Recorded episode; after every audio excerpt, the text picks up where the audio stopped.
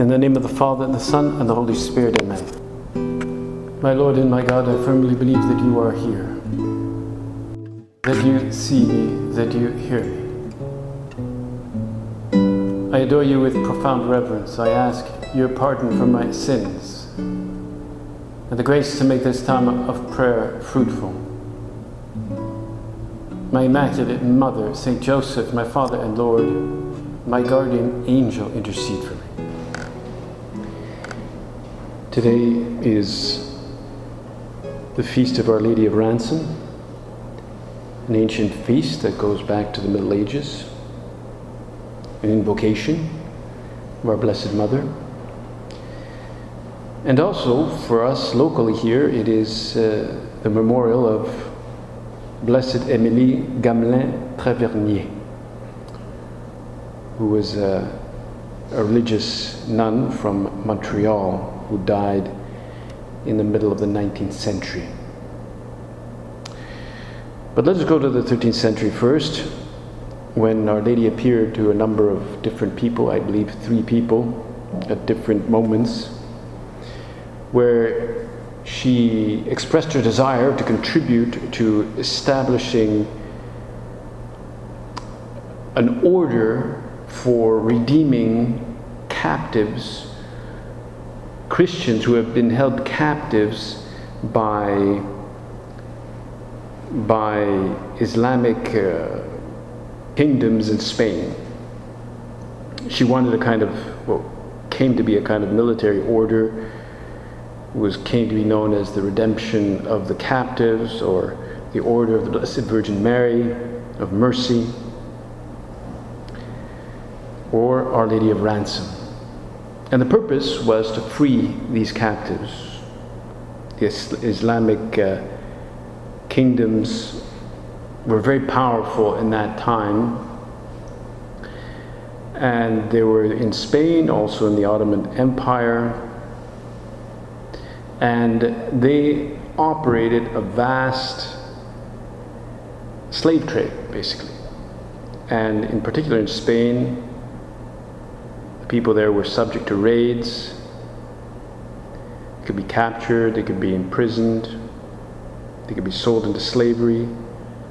Many of them were forced to renounce their Catholic faith or face severe discrimination, torture, death, martyrdom. It was really a dramatic situation for many people at that time. And also Christians going to the Holy Land with a desire to step onto the land that our Lord had walked on. Also, they were being raided, they were being attacked, and they too needed to be protected. So organizations sprung out like the Knights, what they called the Templars, or the St. John Hospitalier. Basically, they started these communities or hospices en route to the Holy Land where people could feel protected. They even started a hospital in Jerusalem. Now, one of these people, Nolasco, he had a vision of Our Lady of Ransom, and he went to the court of King James to start this order, and the Spanish king gave him all the facility to do that. And with that started this devotion to Our Lady of Ransom. And many people, of course, invoked her, and she was often shown sort of wearing a kind of a mantle, covering her children under her mantle, protecting them. This idea that Our Lady has this protective motherly role. She is tender, she watches over her children, and many paintings were done showing Our Lady with this mantle, and people kind of snuggled underneath her mantle. Piero della Francesca has a famous painting from the 1420s or 1450s of Our Lady. She looks somewhat stern and severe, but everybody underneath feels really protected underneath her. And so as we do our prayer this evening, we too perhaps have to see if we feel that sense of protection. We all like to feel protected. that somebody is watching over us. But also, if we do truly feel protected, it'll grant us or help us to have more daring, more courage to undertake a more daring apostolate, to do things that are more difficult to do in our life in general. To really talk to our friends about their faith, perhaps even to challenge them or to open up horizons. And if we're afraid to do that, if we're perhaps afraid of some kind of rejection, then we can go to Our Lady of Ransom and say, okay, Blessed Mother, protect me here. I'm kind of scared. I'm kind of chickening out here. Because the danger we all have now is to kind of stay within our own little bubble, looking at our screens all the time and our phones, just kind of limited to what we see on our phone. Always having our phone at our ready, and if anything should bother us, we can look and we can get consoled by some message, something we like. Where we just only listen to opinions that we agree with, where we're not really ever challenged, never being daring enough to listen patiently to others. This capacity to listen. This capacity to willfully nod our heads and listen to what somebody is saying. Because many, you could say, are captives. Many are kind of stuck in a rut. Many feel deeply alone. I'm sure you won't be surprised to learn that from some of your friends, without them almost even knowing it, that many of them feel a deep loneliness. And maybe their best friend is Snapchat.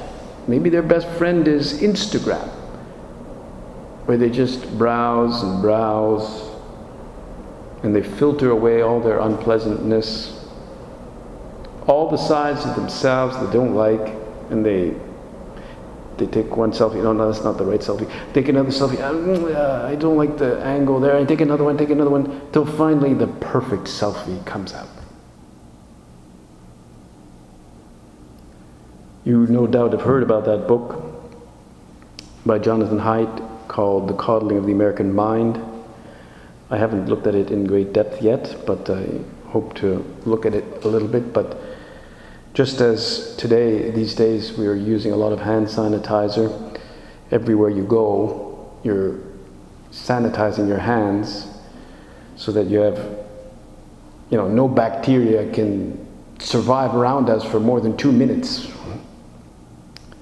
So too, these authors, the principal author, as I understand, is Jonathan Haidt. He explains that there's a movement arising where no bacteria can be endured. That is, they're trying to scrub all campuses free of words, ideas, subjects that might cause discomfort or offense, as though they were like a bacteria that the students need to be perfectly clean of, like that hand sanitizer. In the name of this emotional well-being, college students are increasingly demanding protection from words, ideas that they just don't like, obviously betraying a deep, deep fragility. They're very fragile if they can't take a few words of challenge. May sound very silly to us when he describes some of the almost surreal things that have happened some campuses. But it does point to the inherent fragility that we see around us, that meaning by that the sense of the purpose of life has been lost in many. Why do I exist? What's my purpose? What is the purpose of suffering? Why do I suffer? And, of course, Christians who in the 14th and 15th century, or even earlier in the Middle Ages, were enslaved by Muslims for so long, were enslaved and imprisoned and beaten. They, nevertheless, were not as fragile. They had Our Lady to go to, who protected them and made them stronger, feel stronger. But now, liberal professors speak about how they have to how gingerly they have to speak about any topic, lest they be denounced and a petition be written and they be thrown out of the school that they teach at and jeopardize their own work. You've often heard of words like microaggressions and trigger warnings, all these strange new words that no doubt will enter into the dictionary soon as a commonly known thing. But you and I, thanks to the intercession of the Blessed Virgin, our Mother, Our Lady of Ransom in particular, have to be tough. We have to ask God to make us courageous and resilient at the foot of the cross with Mary, our Mother, asking her for this protection, asking for her closeness, the closeness of her mantle. And that closeness of our Blessed Mother will make us more confident. You know, just wearing the scapulary, I presume most of you are wearing right now the scapulary, or have had it imposed. The scapulary of Our Lady of Mount Carmel, with that promise that she gave, the Sabbatine privilege, that anybody who wore this and fulfilled the requirements of wearing the scapular would be guaranteed heaven on the first Saturday after their death. So when we wear the scapulary, this is a special promise that Our Lady made to St. Simon Stock in, I don't know what century, in the 12th or 11th century, and whatever it was then, and she made that promise, or the miraculous medal. Right? We suddenly feel secure. We feel protected. Not because of a little medal or because of a cloth, but because Our Lady is indeed there. And indeed, St. Josemaria used that expression of the mantle of Our Lady. He said, speaking about the work, he said, "Our Opus Dei was born and grew up under the mantle of Our Lady." Was born and grew up under the mantle of Our Lady. She has been a good mother, comforting us, smiling at us, helping us in the difficult moments of the blessed battle to bring forward this army of apostles in the world. I dream of an army of apostles, women that understand themselves to be apostles in the world, women and men, of course. And that's why there are so many invocations to Our Lady. There's so many different images and different invocations. Our Lady of, and certainly in Spain, El Pilar, right? Our Lady in El Pilar in Zaragoza. I remember going there as a transitional deacon. So I'd just been ordained deacon. I was not yet a priest, and I went with my confreres. We were 44 altogether, and we went to Our Lady of El Pilar in Zaragoza. And one of the fellows there was from Zaragoza, and he invited us all to his home for lunch. And I don't know how his mother handled all that, but there were a lot of us. I don't think we were all 44, but we were a big group in this little house that he had there in Zaragoza. And we went there and kissed the pillar of Our Lady of the Pillar. There's images like Our Lady of Sonsoles, where I haven't been, or Our Lady of Fatima in Portugal, where I haven't been either, or Our Lady of Lourdes, where I have been, and Torquilath, where I got ordained as a deacon. I have been there too, right? And Guadalupe, I've been there too. Yeah, there you go. So I've gotten some of them right. And these are all invocations, and each one of us should have kind of maybe like our favorite invocation, or I don't know if that's what you call them, invocations, because it's all Our Lady, it's all one, but she has appeared in different ways throughout history. And there, I mean, obviously we could mention many, many more. Many more. I'm just maybe mentioning the ones that are in particular closely aligned or associated with St. Josemaria. But there are many more. And Our Lady of Ransom is one of them, because she is the patron of Barcelona in Spain.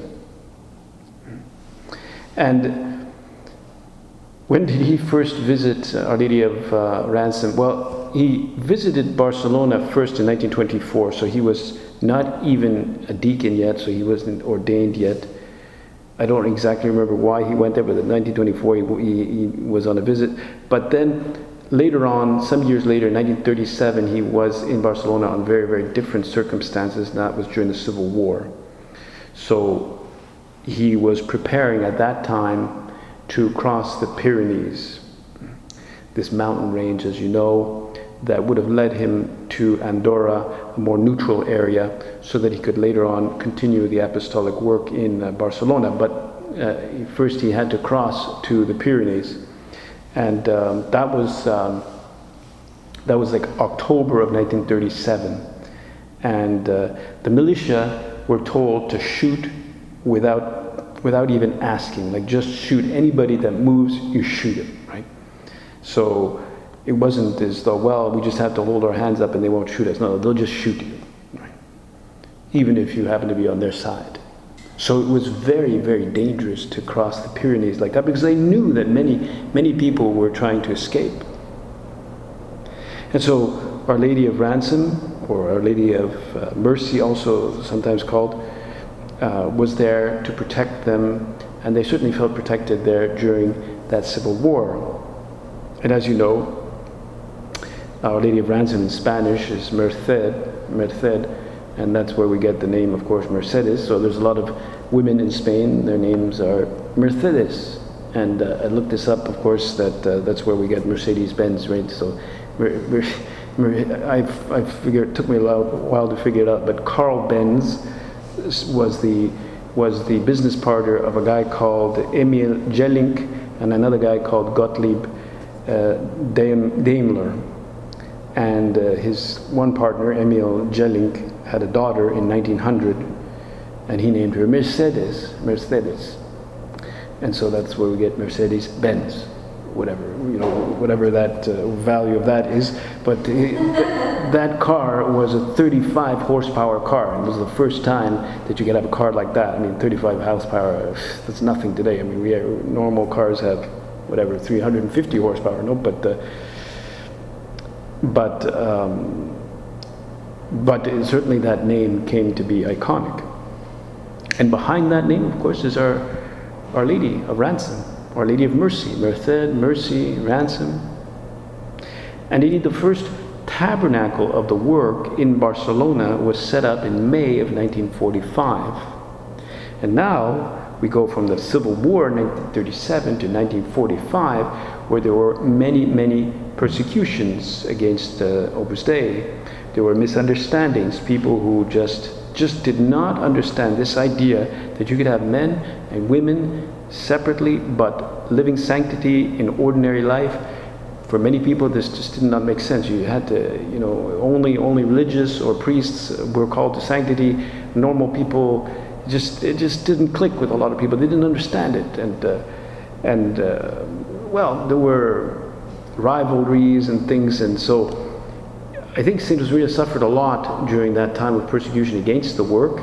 And of course, this was not persecution by Muslims, this was persecution by very good Catholics. I mean, good, holy Catholics. And that kind of, one thing is when Muslims are attacking you and enslaving you, and another thing is when your own brothers in the faith here, and sisters in the faith are not understanding you and looking down upon you and stopping your apostolic work.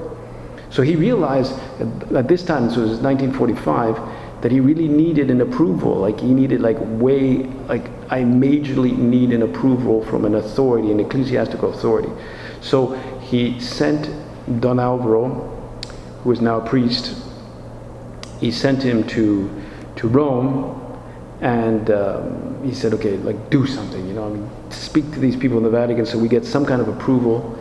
Of course, it was a very new phenomena, this notion of secularity, that the value of secular things, of ordinary life, can be sanctified. People thought sanctification, you have to do something with the sacraments, you have to be a nun, you have to be, all good things, of course, but he said, no, you can sanctify engineering, you can sanctify, a doctor's work in the middle of the world. So Don Alvaro went and tried to explain this, and He had to go through rather rigid Vatican protocols to get there finally, but he said, I was told, among other things, that it was impossible for Opus Dei to be given official approval at that point, because we had been born, as they put it, a century too soon. The difficulties were so great that they seemed insuperable. I decided to write to the Father to tell him that he had to come to Rome in person. So he's writing him now to, as I understand, he's writing him to Barcelona, right? He said, you have to come. Of course, Barcelona and Rome, for us, well, we just get on a flight, but those days, you know, this is post-war, it's a difficult time, and his doctor told him, look, you've got severe diabetes, not a good idea, I don't recommend that you go on a boat, and he said, look, I have to do this, I have to risk this. Now I remember when I was in Rome in 1992, this was when Saint Josemaria was beatified, on May 17, 1992. In the run-up to the beatification, there was a lot of books written about the life of Saint Josemaria, and some guy had decided to produce a movie. Right? He was a movie producer, and he said it would be great to have a movie about Saint Josemaria, right?